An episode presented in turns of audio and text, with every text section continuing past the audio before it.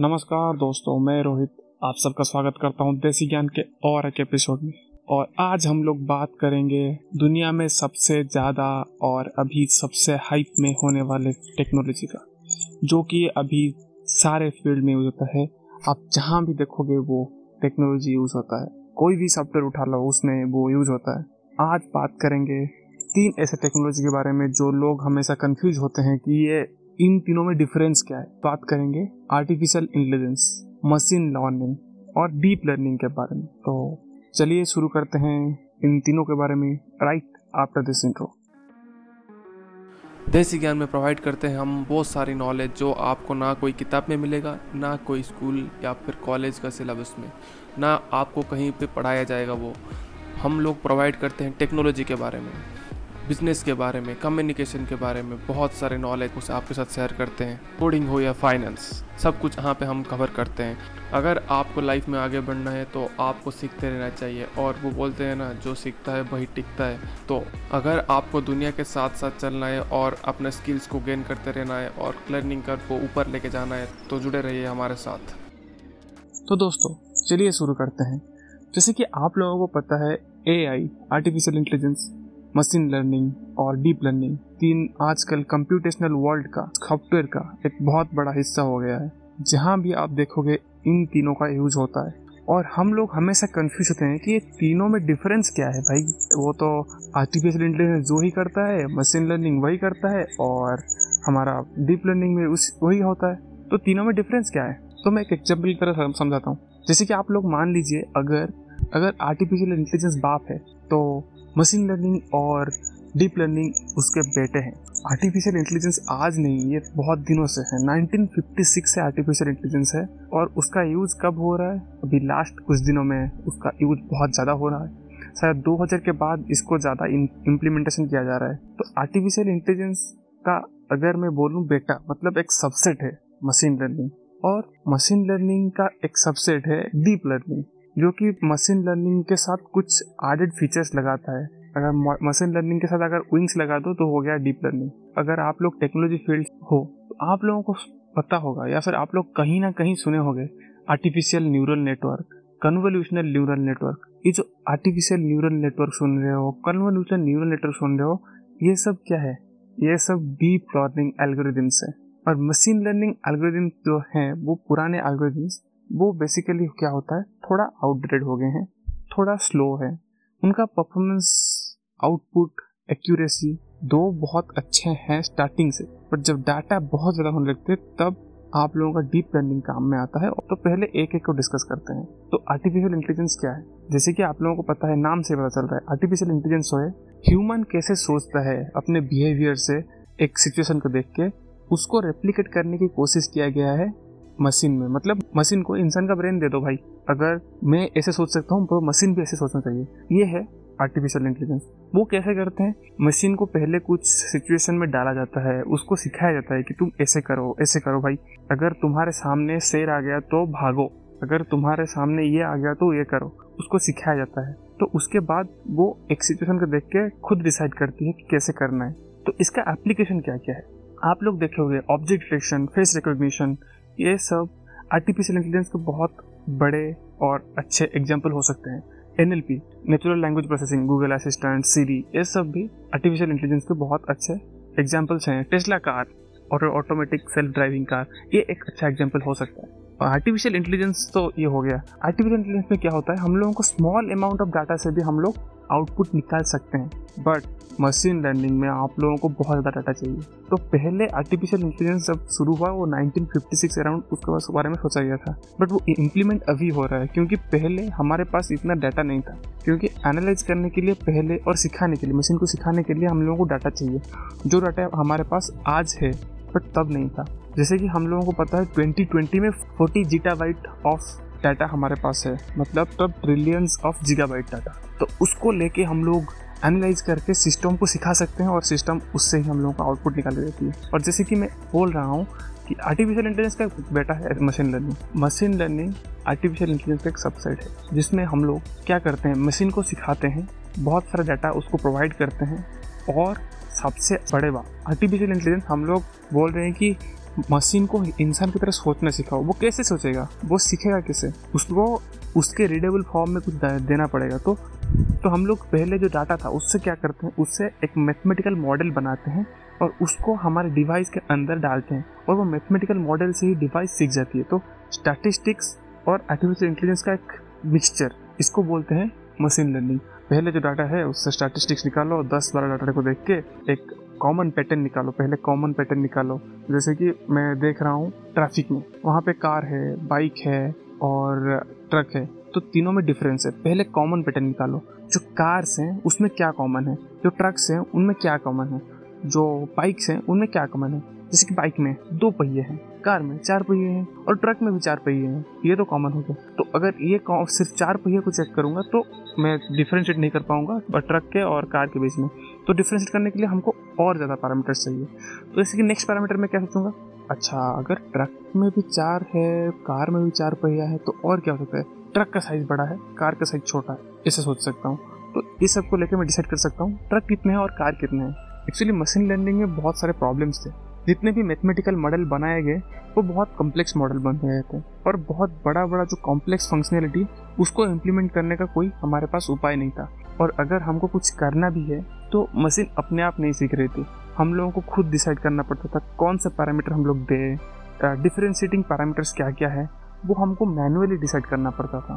तो उसको काउंटर करने के लिए आया डीप लर्निंग जो कि हम लोग आजकल जो यूज़ करते हैं artificial neural network convolutional neural network और जितने भी न्यूरल नेटवर्क कंसेप्ट यूज़ करते हैं, ये सब डीप लर्निंग एल्गोरिदम्स है तो डीप लर्निंग एल्गोरिदम्स में क्या हुआ? हमारा जो मशीन लर्निंग हो गया और आर्टिफिशियल इंटेलिजेंस हो गया, दोनों को हम लोग मिला देते हैं।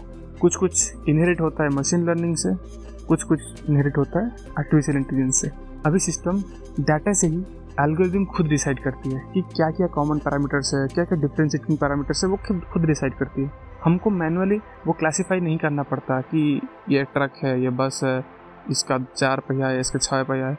वो खुद देख के सिस्टम अपने आप डिसाइड करती है, या अच्छा मैं अगर दस ट्रक देख लूँ इसको तो इसमें क्या क्या कॉमन फैक्टर है, क्या क्या डिफरेंस डिफ्रेंसिटी फैक्टर है? जैसे कि हम लोग हम लोग इसे सोचते हैं। एक इंसान से सोचता है, वही सिस्टम सोचता है।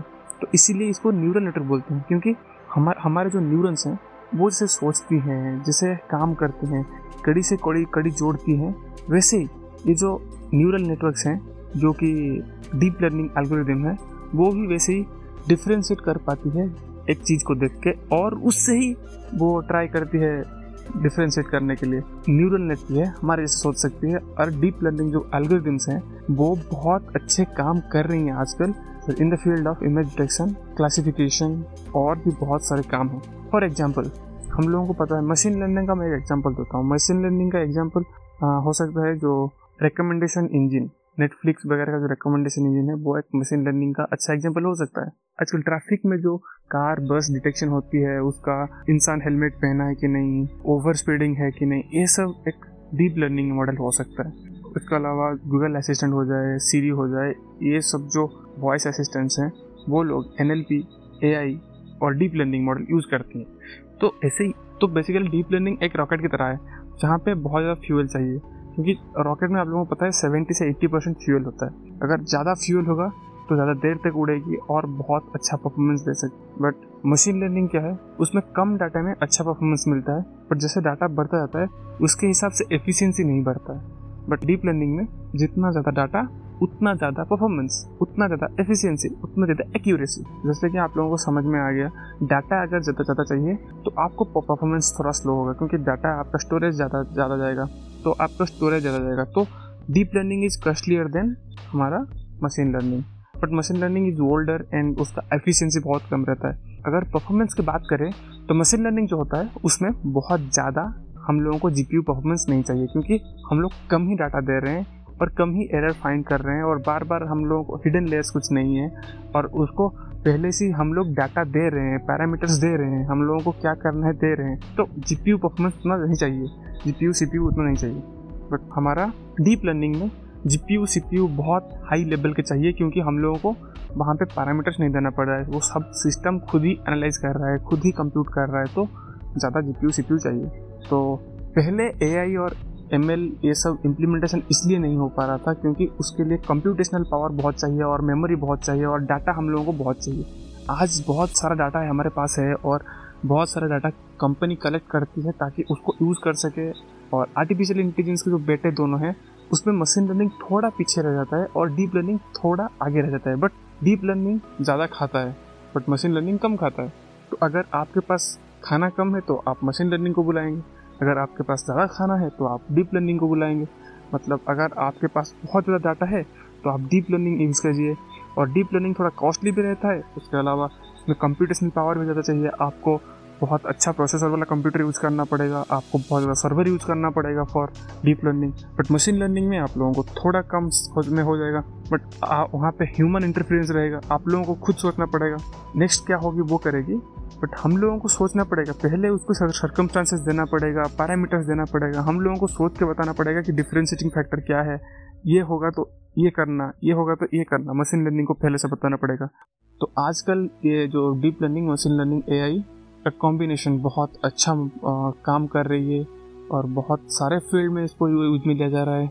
तो बेसिकली हम लोगों को स्टैटिस्टिक्स का बहुत नॉलेज चाहिए मशीन लर्निंग के लिए और डीप लर्निंग के लिए। और आर्टिफिशियल न्यूरल नेटवर्क मैं C N N A N N के बारे में बोल रहा हूँ वो बहुत ही अच्छे एल्गोरिदम्स हैं और ऐसे मशीन लर्निंग एल्गोरिदम जैसे कि के एन एन और एक बात है जो ट्रेनिंग टाइम हम लोग जो मशीन लर्निंग का ट्रेनिंग टाइम है वो नॉर्मली बहुत कम रहता है देन हमारा डीप लर्निंग का ट्रेनिंग टाइम। क्योंकि डीप लर्निंग में अगर हम लोग स्क्रैच से डीप लर्निंग कर रहे हैं तो नॉर्मली कभी कभी दो तीन हफ़्ते भी लग जाते हैं मशीन को ट्रेन करते करते जब एग्जीक्यूशन टाइम की बारी आती है, तब हमारे डीप लर्निंग, मशीन लर्निंग को पछाड़ देती है। क्योंकि मशीन लर्निंग में हम लोग खुद पैरामीटर सेट करते हैं तो इसीलिए जो डीप लर्निंग है, वो ऑलरेडी ट्रेंड होता है और उसको बहुत ज़्यादा डाटा सेट ऑलरेडी अवेलेबल रहते हैं तो वो आराम से कंप्यूट कर देती है। और सबसे बड़े पॉइंट जो इंटरप्रिटेबिलिटी होता है मशीन लर्निंग को हम डिसाइड करते हैं उसके पैरामीटर्स तो हम लोग आराम से इंटरप्रेट कर सकते हैं कौन सा पॉइंट क्या करती है और क्या नहीं करती, और आउटपुट बहुत ही क्रिस्प आती है। क्रिस्प मतलब इधर पॉसिबल और नॉट पॉसिबल ऐसे आता है। बट जब हम यूज़ करते हैं deep learning models deep learning models में हम लोगों के पास नहीं आता है तो इसमें बहुत सारे पैरामीटर्स को कलेक्ट करती है, और उसके बाद जो प्रोबेबिलिटी आता है, वो आउटपुट प्रोबेबिलिटी फौजी रहता है। फौजी यानी रेंडम रहता है। हम लोगों को पूरा सियोरिटी नहीं होता है कि ये एग्जैक्ट आउटपुट है कि नहीं। और उसके अलावा हम लोगों को पता भी नहीं होता कि कौन सा कौन सा न्यूरन उस टाइम एक्टिव है, कौन सा न्यूरन ऑन है, कौन सा न्यूरन ऑफ़ है, क्योंकि इतने सारा पैरामीटर्स कलेक्ट करती है तो इसलिए हमको इंटरप्रिटेबिलिटी में बहुत बहुत ही प्रॉब्लम होता है इन डीप लर्निंग तो इसीलिए हम लोगों को जैसे ही पता है नियर ह्यूमन थिंकिंग के आसपास इसका रिज़ल्ट निकलता है फिर भी हम लोग आज डीप लर्निंग को उतना इस्तेमाल नहीं करते जितना मशीन लर्निंग को इस्तेमाल कर रहे हैं आजकल। बड़े बड़े ऑर्गेनाइजेशन में इसको इस्तेमाल नहीं किया जाता। और और future of machine learning A I deep learning के बारे में बात कर लूँ तो इसका फ्यूचर बहुत अच्छा है, बहुत आगे जाने वाली इंडस्ट्री है। शायद नेक्स्ट चार पाँच साल में seventy two eighty percent automation can be done जितना भी सिस्टम है, जो भी है 2025 तक 70 परसेंट ऑटोमेटिक हो जाएगी। Using artificial intelligence machine learning तो ये एक तरह से अच्छा भी है, बुरा भी है। अच्छा इन द सेंस हम लोग सिस्टम को ऑटोमेटिक कर रहे हैं ह्यूमन को ह्यूमन थिंकिंग को मशीन को दे रहे हैं। बट बुरा ये है कि हम लोग लोगों का जॉब खा रहे हैं। मशीन लर्निंग में हम लोग तीन तरह के एल्गोरिदम यूज़ करते हैं। एक होता है सुपरवाइज लर्निंग एक होता है अनसुपरवाइज लर्निंग और एक होता है reinforcement learning supervise learning मतलब हम लोग किसी को बैठ के सिखा रहे हैं। जैसे कि मैं बोल रहा था, इसमें मैनुअल पैरामीटर्स हम लोग दे रहे हैं। तो ये हम लोग बैठ के सिखा रहे हैं तरह हो गया। और एक होता है अनसुपरवाइज लर्निंग जिसमें क्लस्टरिंग टेक्निक्स बेसिकली होता है। और इसका जो आउटपुट होता है, बहुत ही बुरा होता है compare to deep learning model और उसके बाद आता है रेनफोस्ट रेनफोस्ट क्या बोलते हैं? Semi supervise learning kind of मतलब हम लोग कुछ पैरामीटर्स मैनुअली दे रहे हैं और कुछ पैरामीटर सिस्टम खुद से डिसाइड कर रहा है और उसके, उससे हम लोगों का आउटपुट मिल रहा है. आप लोग शायद वो कुत्ते वाला स्टोरी तो सुने होंगे, कुत्ते को जो घंटी बजाई और उसके बाद फिर चिकन दे दो, घंटी बजाई चिकन दे दो. और दस दिन, पंद्रह दिन एक्सपेरिमेंट करो, उसके बाद सिर्फ़ घंटी बजाओ, बिना चिकन के भी कुत्ता कुत्ता भाग के आएगा। उसको बोलते हैं सुपरवाइज लर्निंग मतलब मैं उसको बार बार सिखा रहा हूँ। जब घंटी बजेगी तो तुमको बाहर आना है। घंटी बजेगी तो बाहर आना है। तो इससे उसको दिमाग में ऐसे ट्रिगर हो जाता है कि जब घंटी बजेगी तो मेरे को चिकन मिलेगा तो मैं बाहर आऊँगा। ये एक सुपरवाइज लर्निंग जब नेक्स्ट होता है, घंटी बजते ही वो बाहर आ गया। बट चिकन उसमें नहीं है। अनसुपरवाइज लर्निंग में, जैसे कि मैं बोला कुछ कुछ कैटेगरी को हम लोग साथ में अलग अलग कर देते हैं और इसमें बेसिकली तो क्लासीफाई करके ट्राई करने की ट्राई करते हैं। तो डीप लर्निंग में क्या है? Deep learning basically statistical model को यूज़ नहीं करता। ये ट्राई करता है कि ह्यूमन ब्रेन को रेप्लिकेट करने की। जैसे कि मैं बोल रहा था आर्टिफिशियल न्यूरल नेटवर्क हो जाए या फिर कॉन्वोल्यूशन न्यूरल नेटवर्क हो जाए, उसमें वो ह्यूमन ब्रेन में क्या होता है ह्यूमन ब्रेन कैसे डिसाइड करती है, उसको रेप्लिकेट करने की कोशिश किया जाता है। बहुत सारे हिडन लेयर्स होता है। जैसे कि हम लोग देख के डिसाइड करते हैं कि हाँ कार में चार चक्का है और बाइक में दो चक्का। तो वैसे ही वो खुद डिसाइड करती है, बा एक सेट ऑफ़ इमेज को देख के, हज़ार, पंद्रह हज़ार, बीस हज़ार इमेज को देख के वो डिसाइड करती है। जितना ज़्यादा डाटा होगा उसके पास, उतना ज़्यादा एक्यूरेसी होगा, उतना ज़्यादा पैरामीटर्स वो चेक करेगी। वही होता है basically difference between machine learning and deep learning deep learning में बहुत ज़्यादा एक्यूरेट मिलता है क्योंकि हम सारा पैरामीटर्स को मशीन लर्निंग में फिट नहीं कर सकते। जितने भी डिफरेंट पैरामीटर्स डिफरेंट इमेज में है, सबको चेक करता है। बट हमारा जो मशीन लर्निंग है, हम लोग पहले से ही डिसाइड कर चुके होते हैं कि हम लोग अगर देखेंगे कार और बाइक के बीच में तो चार दो चक्के के बारे में बात करेंगे। बट चार चक्के के कार के अलावा और कुछ भी तो हो सकता है। अगर वो कार की जगह ऑटो भी आ गई तो नहीं ऑटो का तीन चक्का होता है, टेंपो, जो कि चार चक्के वाला टेंपो होता है, वो आ गई तो वो फिर भी बोलेगी, ये तो कार है बट वो कार नहीं है। डीप लर्निंग यूज़ करेंगे तो ये कार भी नहीं होगा और बाइक भी नहीं होगा। तो उसमें एक आउटपुट आएगा प्रोबेबिलिटी वाला आउटपुट कि ट्वेंटी परसेंट कार कार में, उस कार का स्ट्रक्चर अलग होता है। बेसिकली वो सब कुछ चेक करता है ना। जब चेक करता है तो पता चलता है कि ये कार नहीं है। तो ट्वेंटी टू थर्टी परसेंट बोल रहा है कि ये कार है, क्योंकि एक पैरामीटर सेटिस्फाई कर रहा है। तो ऐसे ही डीप लर्निंग और मशीन लर्निंग के बीच में हम लोग डिफ्रेंशिएट कर सकते हैं और आर्टिफिशियल इंटेलिजेंस का मेन गोल कि हम लोगों को ह्यूमन की सोच मशीन को देना है। मशीन लर्निंग और डीप लर्निंग उसके तरफ़ बढ़ने के लिए कदम से। जैसे कि हम लोग जब बचपन में जन्म होते हैं, उसके बाद हमारे माता पिता टीचर, गुरु हैं, वो हम लोगों को सिखाते हैं और सीख के हम लोग इंसानों की तरह सोचना सीखते हैं। उसके बाद क्या करना है, वो सोच सीखते हैं। वैसे ही मशीन को हम लोग सिखाते हैं, उसके बाद हम ऐसे सिचुएशन में डालते हैं जहाँ पे वो खुद सोच के कर सकती है। तो ये होता है आर्टिफिशियल इंटेलिजेंस और मशीन लर्निंग और डीप लर्निंग उसका एक सब पार्ट्स है। जैसे कि हम लोग ऑलरेडी बात कर चुके हैं आर्टिफिशियल इंटेलिजेंस मशीन लर्निंग और डीप लर्निंग के बारे में। बेसिकली ये जो तीनों हैं आर्टिफिशियल इंटेलिजेंस मशीन लर्निंग और डीप लर्निंग ये तीनों अलग नहीं है, तीनों सेम ही है। तो दोस्तों, देखते हैं ये आर्टिफिशियल इंटेलिजेंस मशीन लर्निंग और डीप लर्निंग मशीन को कितना इंसान बना सकती है, कितना सोच दे सकती है, क्या मशीन आगे जाके ह्यूमन को रिप्लेस करेगी। देखते हैं क्या होता है आगे जाके। धन्यवाद दोस्तों हमारे साथ लास्ट तक जुड़े रहने के लिए। तो आज के लिए बस इतना ही। फिर मिलेंगे नेक्स्ट एपिसोड में कुछ नए ज्ञान, नए फंडे के साथ। तब तक के लिए धन्यवाद। थैंक यू सब खैर स्टे सेफ़